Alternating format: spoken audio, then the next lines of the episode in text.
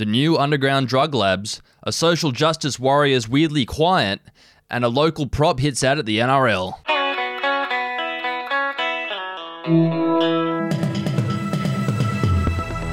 Hello and welcome to your daily Betoota for Tuesday, the 18th of May.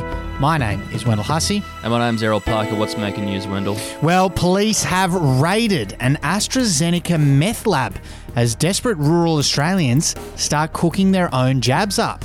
Police swooped yesterday after an ongoing investigation with the Western Queensland drug syndicate allegedly manufacturing millions of dollars worth of vaccines.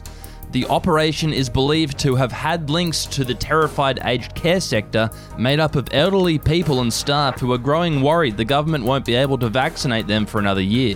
Yeah, obviously the street value on these things is a little bit fluffed up by the police, but six men and two women have been charged in relation to the raid and will face court later this week, so I'll keep you updated on that one.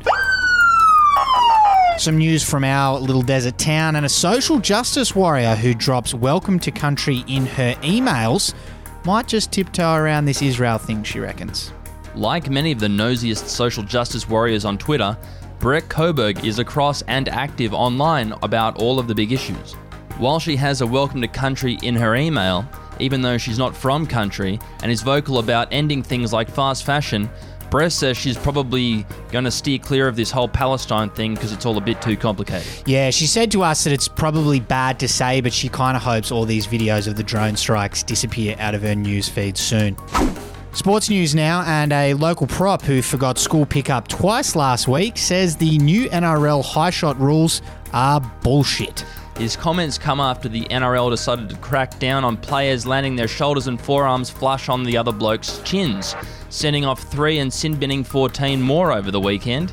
It's a move that's caused a fair bit of outrage, with people like Bill Watson saying the game's gone fucking soft and might as well be called the National Touch Football League soon.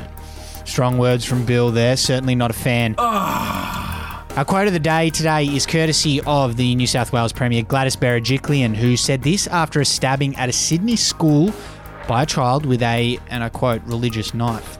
Well, I was quite taken aback to learn that students can take knives to school. Students shouldn't be allowed to take knives to school under any circumstances. Uh, and I think it doesn't pass the common sense test to have students taking weapons of any description to school even if they're not using those weapons, others might, you know, take them from them. So I was very taken aback when I learnt that. Yeah, look, I don't think kids should have knives at school. You know, that's just me.